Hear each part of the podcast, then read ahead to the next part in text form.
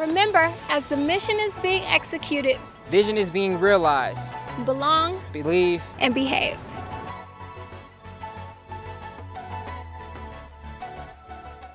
What I'd like to do, um, if you would, open up your Bibles to the book of Luke, the Gospel of Luke, chapter 9. We'll be reading verses 57 through 62. That's where I'm going to focus on today. Again, that's the Gospel of Luke, chapter 9, verses 57 through 62. When you have it, if you let me know by saying amen. All right, some of y'all got it, some of y'all still looking for Luke. What I'd like to do is read the text, as is my custom, give you the title of my sermon, and then pray, and then we'll walk this out. Is that all right? Amen, amen, amen. Once again, it's the Gospel of Luke, chapter 9, verses 57 through 62. And the Bible reads as thus I'm reading from the English Standard Version of the Bible, and the text states in verse 57 As they were going along the road, someone said to him, I will follow you. Somebody say, I will follow you. Wherever you go. Amen. And Jesus said to him, Foxes have holes and birds of the air have nests, but the Son of Man has nowhere to lay his head.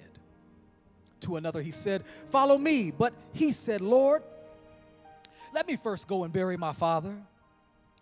And Jesus said to him, Leave the dead to bury their own dead. But as for you, go and proclaim the kingdom of God. Yet another said, I will follow you, Lord.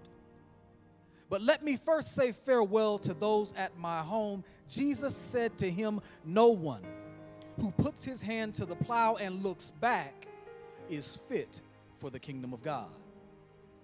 Beloved, pray with me on this morning as we consider the sermonic theme Are you in or are you out? And I'd like to subtitle that To Be or Not to Be, a radical disciple for Christ. Amen? All right, let's look to the Lord in prayer. Father God, in the name of Jesus.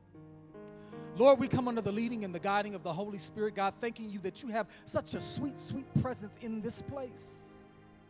God, we're thankful for all the membership and the fellowship of Restoration Christian Fellowship. God, we're thankful, God, for the leadership. Or God, we're thankful for where you're taking this church and this body. God, today we submit ourselves to you and say, challenge us, Father. Father God, rip up the stony ground of our hearts, Lord God, but let there be good seed that the word might take root in the name of Jesus. And then, God, I pray, Father, that you would sit me down in the name of Jesus, God, and that the real preacher would stand up, Father, for when Jesus comes, God, lives are saved. God, when Jesus comes, we are redeemed. God, when Jesus comes, we are made better. So, Father, we turn this service over to you. We tell you, have thine own way. We give you all the glory, the honor, and the praise. It is in your holy Son, Jesus Christ's name, that we pray. And let everyone here under the sound of my voice say, Amen. Amen. Amen. Beloved, y'all a little quiet. That's all right. That's all right. It's number two, so we're going to have to be careful.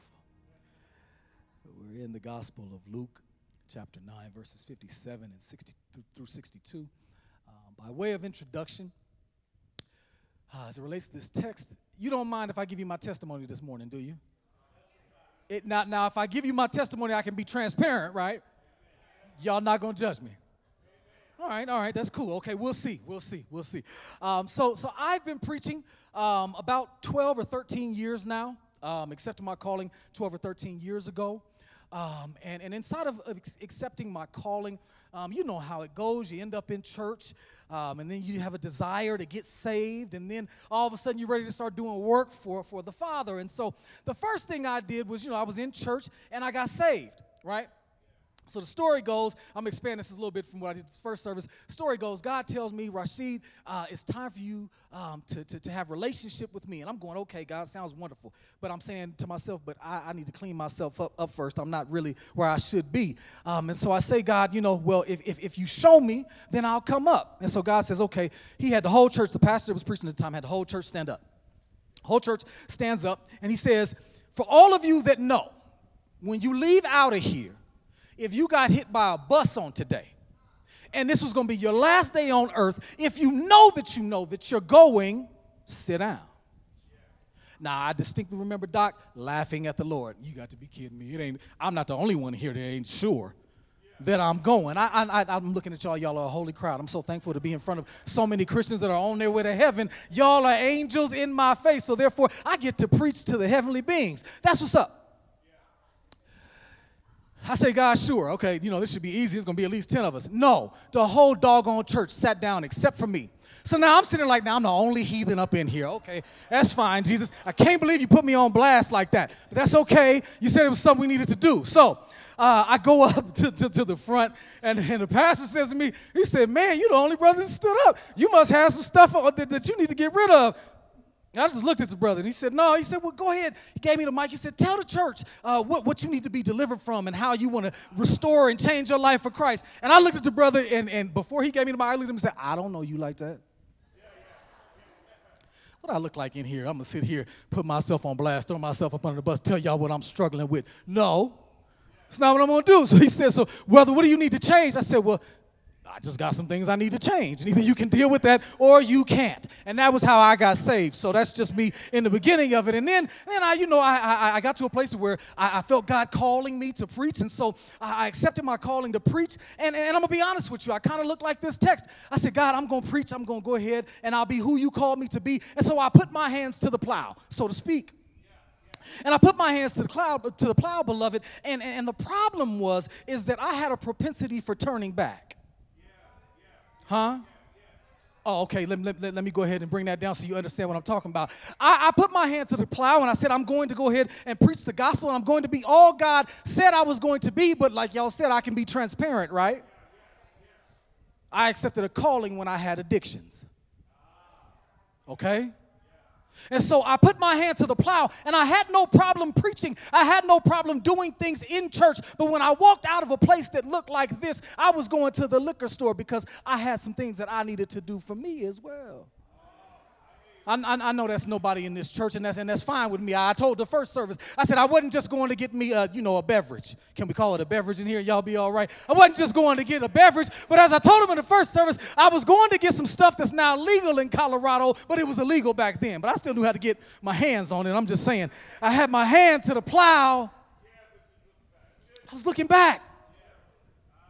And I was conflicted as it related to my walk with Christ. And, and, and so I looked schizophrenic to people. And so, therefore, there were some people that I didn't even want to minister to because I was scared they were going to look at me like I should be a reject. I'm just saying that was my testimony. That was my testimony. Some of us, we sometimes have, have been called to do some stuff, and we know that, you know, there's some things that we want to do for Christ, but we feel like we have to clean ourselves up first, or we're worried about putting our hands to the plow while we're still attached to some things that shouldn't be there. Have you ever been there? Have you ever been in that place where you hear God calling you? You hear God saying it's time to do something else, but you say, God, I can't do it because I want to put my hand to the plow, but I don't think you're going to be able to keep me Let's walk into the text. Let's walk into the text. So we're, we're, working with uh, verses 57 through 62. However, I must give you a little background as it relates to the text. This is uh, Luke, obviously the Gospel of Luke, chapter 9. Um, and we see around verse 51. So that's, well, is that what we had, Jesus? It is 51. Okay, I just wanted to check. Y'all all right with that? Uh, around verse 51, um, we see a transition in the text. Amen? We see a transition in the text, and we now see what is commonly called by scholars Jesus' journey to Jerusalem. Does that make sense? Okay, so the section as it relates to chapter 9, it focuses on the disciples and their failures and their successes. Amen? So let's read, let's start with verse 51 and then let's walk out this text. I won't be in front of you long. Verse 51 says, When the days drew near for him to be taken up, he set his face, he set his face, it also can be translated as he resolved. He resolved to go to Jerusalem, and he sent messengers ahead of him, who went and entered a village of the Samaritans to make preparations for him. Listen to this part. Verse 53 says, But the people did not receive him because his face was set toward Jerusalem. And when his disciples, James and John, saw it, they said, Lord, do you want us to tell fire to come down from heaven and consume them? But he turned, Jesus turned and rebuked them, them being James and John, not the people from Samaria, James and John, and they went on to another village. We see rejection of the Lord in Samaria, rejection of the Lord. And, and, and we see immediately the disciples say, Let's go on and put fire down on them, let's consume them, and let's kill them all.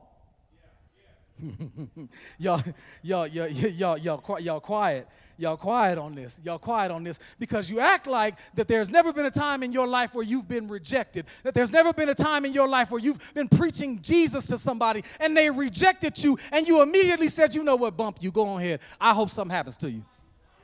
That's a gentle way of saying that, right?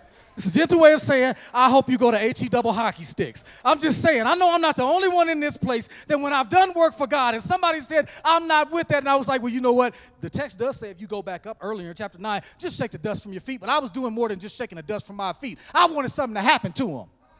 Y'all playing? That's fine. That's fine. Y'all holy right now. We'll get there. We'll get there. We'll get there. We'll get there. But but it's interesting because Jesus refuses to do this refuses to send judgment. And, and there are scholars that say the reason why Jesus refused to send judgment on them because now, at this point in his ministry, was not the time for judgment, but it was time for hope. Can you hear that? It was time for hope and not time for judgment. I'm so thankful that God gave me time to get into the kingdom. Oh, okay, see, y'all super holy in here. See, now, now there was a time in my life where I was doing stuff where I deserved everything, including HE double hockey sticks. I was doing way too much, and I'm so glad that when I look back over my life and I see what the Lord has brought me through, that He gave me time, He gave me hope, He gave me mercy, mercy and a purpose. Some of y'all in here need to recognize that, that God is not coming at this point in time for judgment, although judgment will come at hand at some point, but He's giving you time and hope. Disciples, disciples, they, they, they, they couldn't see that. They, they, they couldn't see that because it was radical for them. This was radical. We're talking about radical discipleship. This was radical for them because when we're talking about the word Messiah, if you think about it, well, not if you think about it, let me help you with that. In the Old Testament, uh, the Messiah was looked at as somebody that was coming to return the kingdom back to the Israelites. Do you agree? So, in seeing that, when the, when the people of the New Testament were looking at who the Messiah was going to be, they were looking for two things. One was a royal Messiah came from the line of David. One was a king, amen. The other was a priestly Messiah, amen, from the tribe of Levi. Levi. The problem is, is they were looking for a God of war, and Jesus shows up, and he's not giving judgment, but he's giving grace. And they're going, What kind of man is this? But come on, y'all, let's be honest. Don't we do that? Come, come, okay, okay. Come on. Um, when we look at the people of Samaria, when we look at this historically, we understand that the people of Samaria were considered dogs by the Jews. Amen? You understand that through the text. They look at them as dogs, they looked at them as half breeds, as mixed people. Uh, um, I get that sometimes. Look, y'all don't know what to do, do with me, do you? Well, we don't know if that brother's black, if he's mixed. Both my parents are black. I'm just saying, sometimes you can face rejection from your own people. I'm gonna keep going. Um, but but they were considered as dogs. They were considered unworthy. And so ultimately, it seems as though that the Samaritans, for, for the Israelites, or for James and John in particular, it was easier to reject them than others. Are y'all not sitting here telling me that there ain't some people in your life where it's easier for you to reject them? Huh? Because of what they look like? Or how they operate or how they look. I mean, I, I, I know because I, am I'm, I'm, I'm as young as I feel. I'm not as young as I look. But what I'm saying is, is that there are some people that we consider millennials, amen, and they walk into the church and they have a certain level of dress and they have a certain level of swag in the way they carry themselves. And it's sometimes easy for us that are traditional Christians to reject them because they don't look like us. Huh? There's some of y'all got that uncle that comes to the picnic and he always got a bottle with him. And y'all so sick of Uncle Larry, but y'all, you hear me? There's some people it's just easier to reject.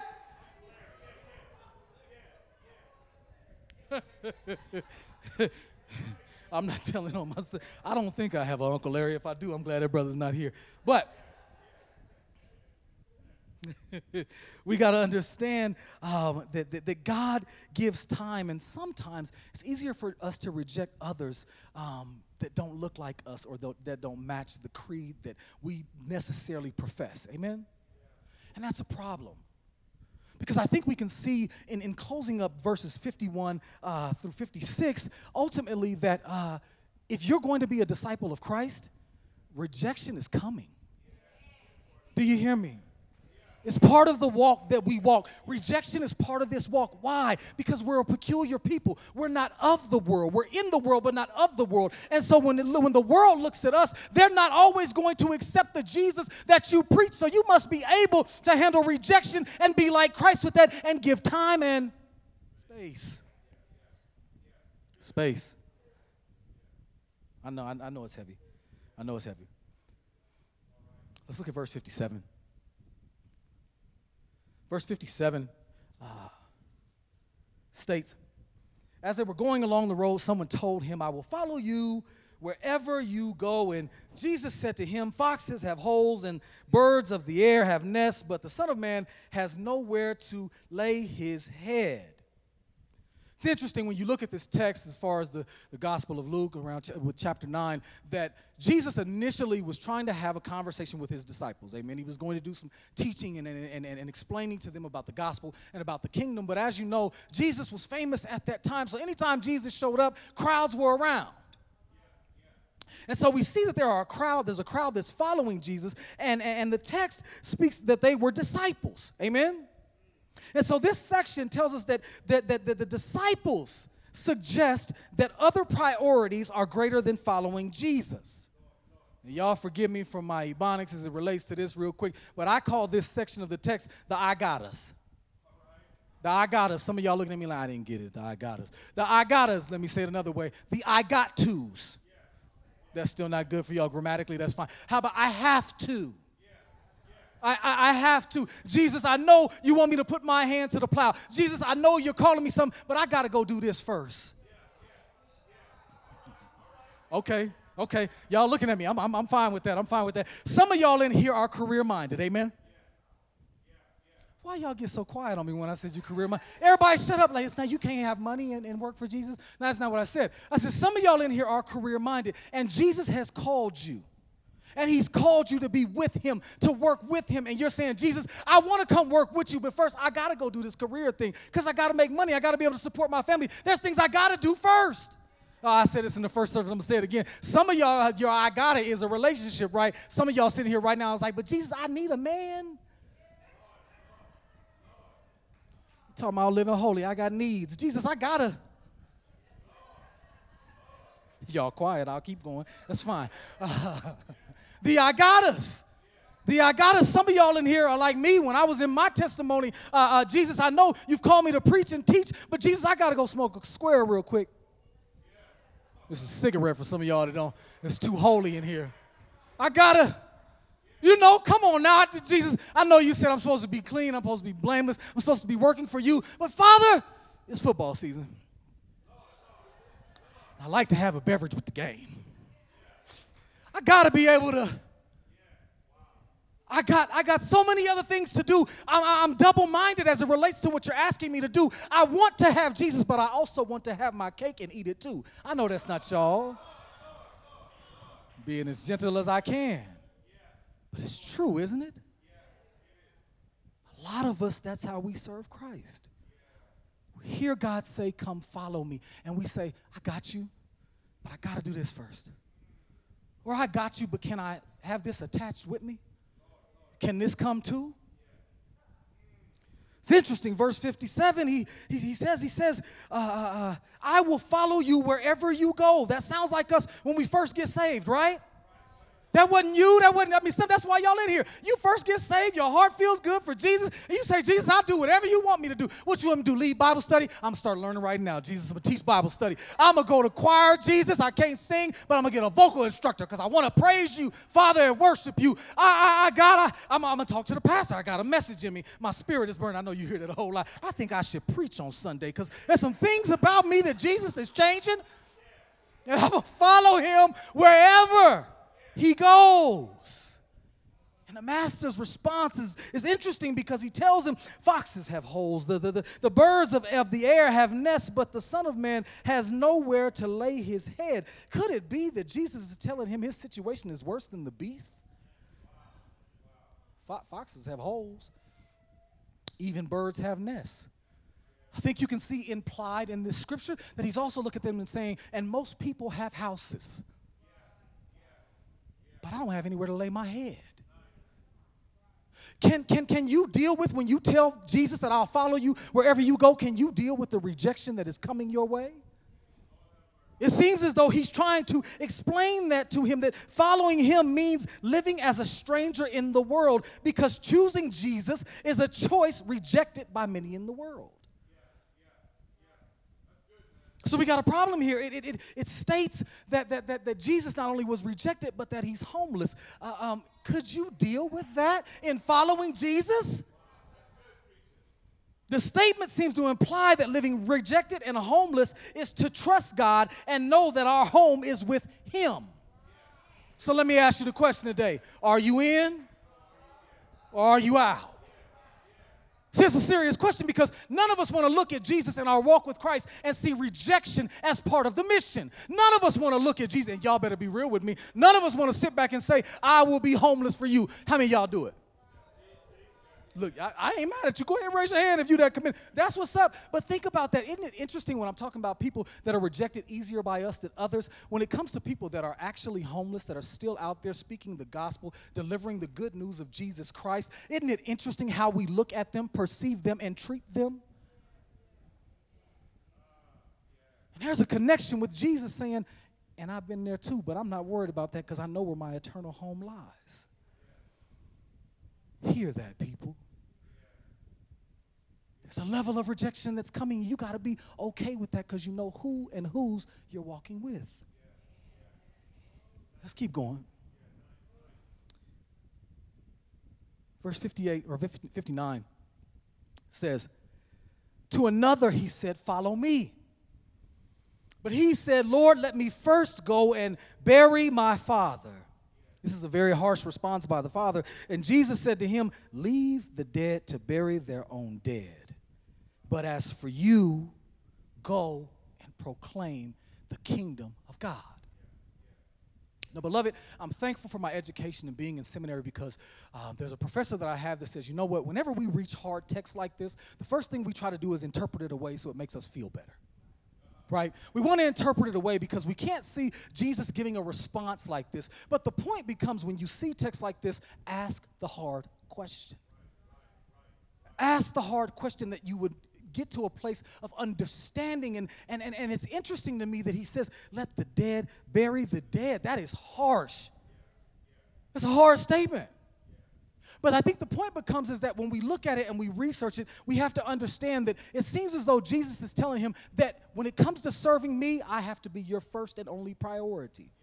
It seems to be that he's speaking of priority. So let me give you some background as it relates to, relates to this. Scholarship says uh, there's more than two points, but two points that I found in scholarship is this as it relates to the statement that Jesus said. Now, obviously, you can look at the text and it says, let the dead bury the dead. Literally, that cannot happen. Am I right? Now, y'all, why y'all looking at me? No, I don't think so. When have you ever? Dead people don't bury dead people.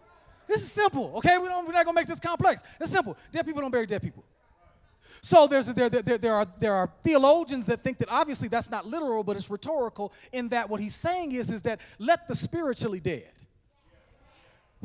my Lord Almighty. Let those that are dead already, y'all don't know anybody that's walking around awake but that's spiritually dead. Let the spiritually dead, those that don't have a commitment to me, those that don't have a kingdom component, those that don't have things to do in the kingdom, let them go ahead and take care of that act.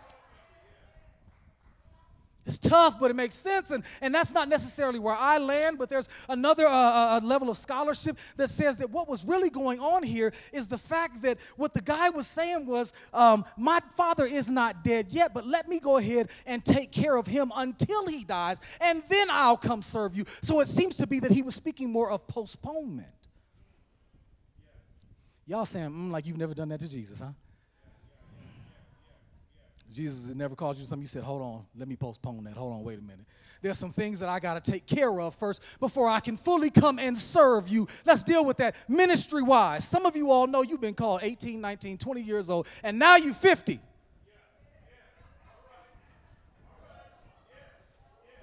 And now you're talking about Jesus, I'm ready, I'm ready for my calling. Yeah, yeah. So what you're saying is, hold on, let me get my mess out the way first. Let me get my career out the way. Let me get my family out the way. Let me get my kids out the way. Let me get my addictions out the way. Let me get my mess out the way. And then when I finally feel better, I'll come and serve you. Huh, I, I, I, I, will prove it to you because if you look back in the Old Testament as it relates to Levitical law, when it comes to burying the dead, especially parents, honoring your mother and father is a major piece in the Old Testament. So you would have to think about the fact that if, if his dad had died, if his dad had actually died, it would have been an ethical and moral priority for him to bury his father. Does that make sense? Here's the connection to that. Levitically, as it relates to the Levitical law, if you touched a dead body, you would be unclean for seven days. So it's highly likely he'd be out in public if he had done that. Just look at the text and check it out for yourself. Highly unlikely he would have been out in public except for the funeral. So it sounds like what he was saying was, Father, can I, can, can, can I postpone the call? It speaks to the, to the priority in your life. Hmm. So I'm going to ask you the question today. Again, are you in or are you out? It's a tough text to walk through. Tough text to walk through. So let's go. Let's go. And, and, I, and I, see y'all staring at me. We're going to get somewhere in just a minute. I'm all good. Uh, verses 61 and 62. Let's walk this out. Verse 61. Oh, absolutely. Verse 61 says, Yet another said to him, I will follow you, Lord but let me first say farewell to those at my home. Once again, postponing it. Jesus said to him, No one who puts his hand to the plow and looks back is fit for the kingdom of God. Let me say this to you, beloved nothing is to stop or block the pursuit of discipleship. Hmm. Hmm. Hmm. Hmm. hmm. It's interesting. Um, I've been doing this for a while if I was preaching blessing, if I was preaching cars, houses, money, jobs, uh, you get amens all over the place. But preach discipleship and commitment. Preach rejection and time and space. Preach not postponing your gifting and your calling for Christ, and people look at you strange. As if we don't all understand if we're in this house, there's a calling on our life, right? So let me ask you the question Are you in or are you out?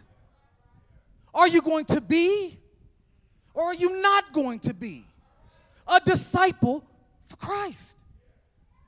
It's a heck of a question because he says he uses the metaphor for plowing. And, and, and you, under, you, you must understand it's not a refusal, but it's a warning. Amen? In the desire to bid farewell, our hearts never leave the attachments to old values and old ways of life. Lord have mercy. Okay, okay, okay. So let's let's let's walk that out real quick. So in the desire uh, to, to be healthy for Christ, to do the things that you're supposed to do for Christ. If you keep attachments with you, if you keep looking back at things we both we all know you'll never let them go, right? Come on, let's, let, let's, let's deal with the first one. So it's just like if I'm telling you I, I, I'm, I'm looking to have better health and I'm looking to lose weight or whatever you want to call it, but I won't let go of the chicken wings. Y'all ain't never done that? Y'all ain't never done that? You ain't never had like the last time, the last time. You ain't never said that? It's the last time, Jesus. I'm never gonna do this again. And the last time is the best time you ever had with it. You mess around, have chicken wings, like this is some great buffalo sauce. Who made the sauce? This is fantastic. What is he, seasoned fries? I love seasoned fries. What you got, sweet tea and lemonade? Give me Arnold Palmer. Let me just have, because it's my last time, Doc. I ain't never going to do this again. And then all of a sudden, you look up and you're trying to leave it alone, and your mouth start watering. You're going, I can't, good Lord Almighty. I'm still attached to that thing. It's, it's, enough ladies in this service for me to say this. I said this in the first service. I said, some of y'all talking about you going, Jesus the last time. I ain't going to fool with him no more. I know I'm not supposed to be doing this, God, and I said I'm going to stop. This is the last time. So, God, I'm just going to keep his picture in my phone. Some of y'all got pictures of that ex right now in your phone, sitting there talking about, God, I thank you for my exes. Jesus, he's still fine, though. He's still, whoo. And the attachment got you plowing crooked as all get. Huh? You trying to, talking about you plowing straight, you looking at him. And you look back, oh, I done jacked up my garden. I can't believe I did that because I'm still attached to it. I haven't let it go. You don't need uh, uh, uh, to, to keep it in your phone. You don't need to sit back and say, This is my last time. What you need is a clean break. He says, A man that puts his hand to the plow and looks back is not fit for the kingdom of God. It's, it's, it's, it's not refusal, but a warning. Stop being attached to the things that are keeping you from saying yes to Christ. And I know I'm not the only one in here. Huh? So I'm telling you, I, I, I want to be a, a, disciple for Christ and I want to learn him as rabbi and teacher and I want to be just like him, but I also want a million dollars. So my problem is my career has me attached to the world and I can't do what Jesus asked me to do because I look at church and say, church people don't make no money.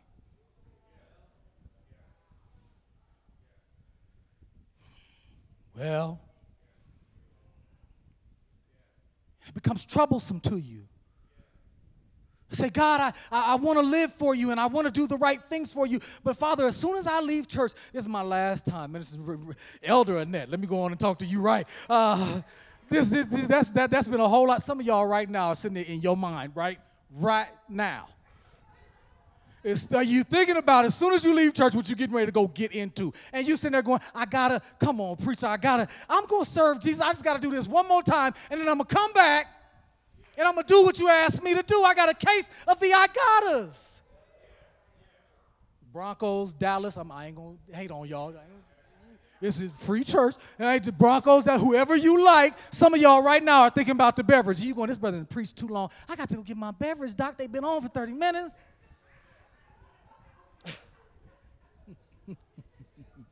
Yeah, yeah, yeah, yeah, yeah. It's crazy because while I was walking through this text, God challenged me with that. Are you in or are you out? And if you say you're going to be in, you have to be willing to have a clean break with some things. That's tough for us to live. Because then it looked like life ain't fun no more, right? Some of y'all, when I was in college, we used to we use a term called "get on one." Excuse me, Pastor, for being that's the hood vernacular again. Um, uh, or, or some, some of y'all like to call it a buzz. Some of y'all like that mess. You see how quiet it got in here? Uh, mm, uh, I don't like no buzz. Uh, okay. okay, your silence is telling on you. All I'm saying is, we're talking about being radical disciples. Your pastor has been preaching this for eight weeks straight, and if you are still attached to stuff, then you must be honest enough with yourself to say, I'm not willing to be a radical disciple. I just want to be a learner. Discipleship is not an emotional decision of a moment, but a walk for life. A lot of us, when we come to discipleship, when we come to Jesus, we did it because we were in our feelings and we emotionally felt good. So you cried that day in church. So you wept. So you felt Jesus. You came to the altar. You gave your life to Him, and 20 minutes later, you were still in a hucklebuck. Hucklebuck is a southern term for being in like a straight jacket. You can't get loose from it.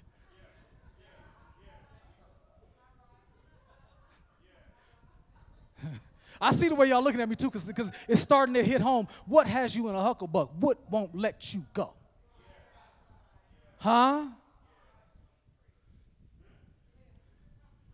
You get out that straitjacket, I bet you you can serve Christ in a proper way. And you can walk blameless and you can walk with Him. You can tell Him, I'll follow you wherever you go. Why? Because I'm not ashamed. Somebody can talk about my testimony, but I can tell you one thing that's what was behind me. Here, I help you out with it. In the book of Philippians, around chapter 3, verses 13 and 14, the Apostle Paul says, Not that I've already obtained but one thing I do is forgetting what's behind, and I'm looking forward, and I press forward to, for the mark of the high calling of Christ Jesus. I'm gonna let all that mess go. I'm gonna forget it, and it won't bother me no more. Bring it up, it don't matter. That's part of my testimony. He tested me, and I passed. I got a good grade. What you want to talk about?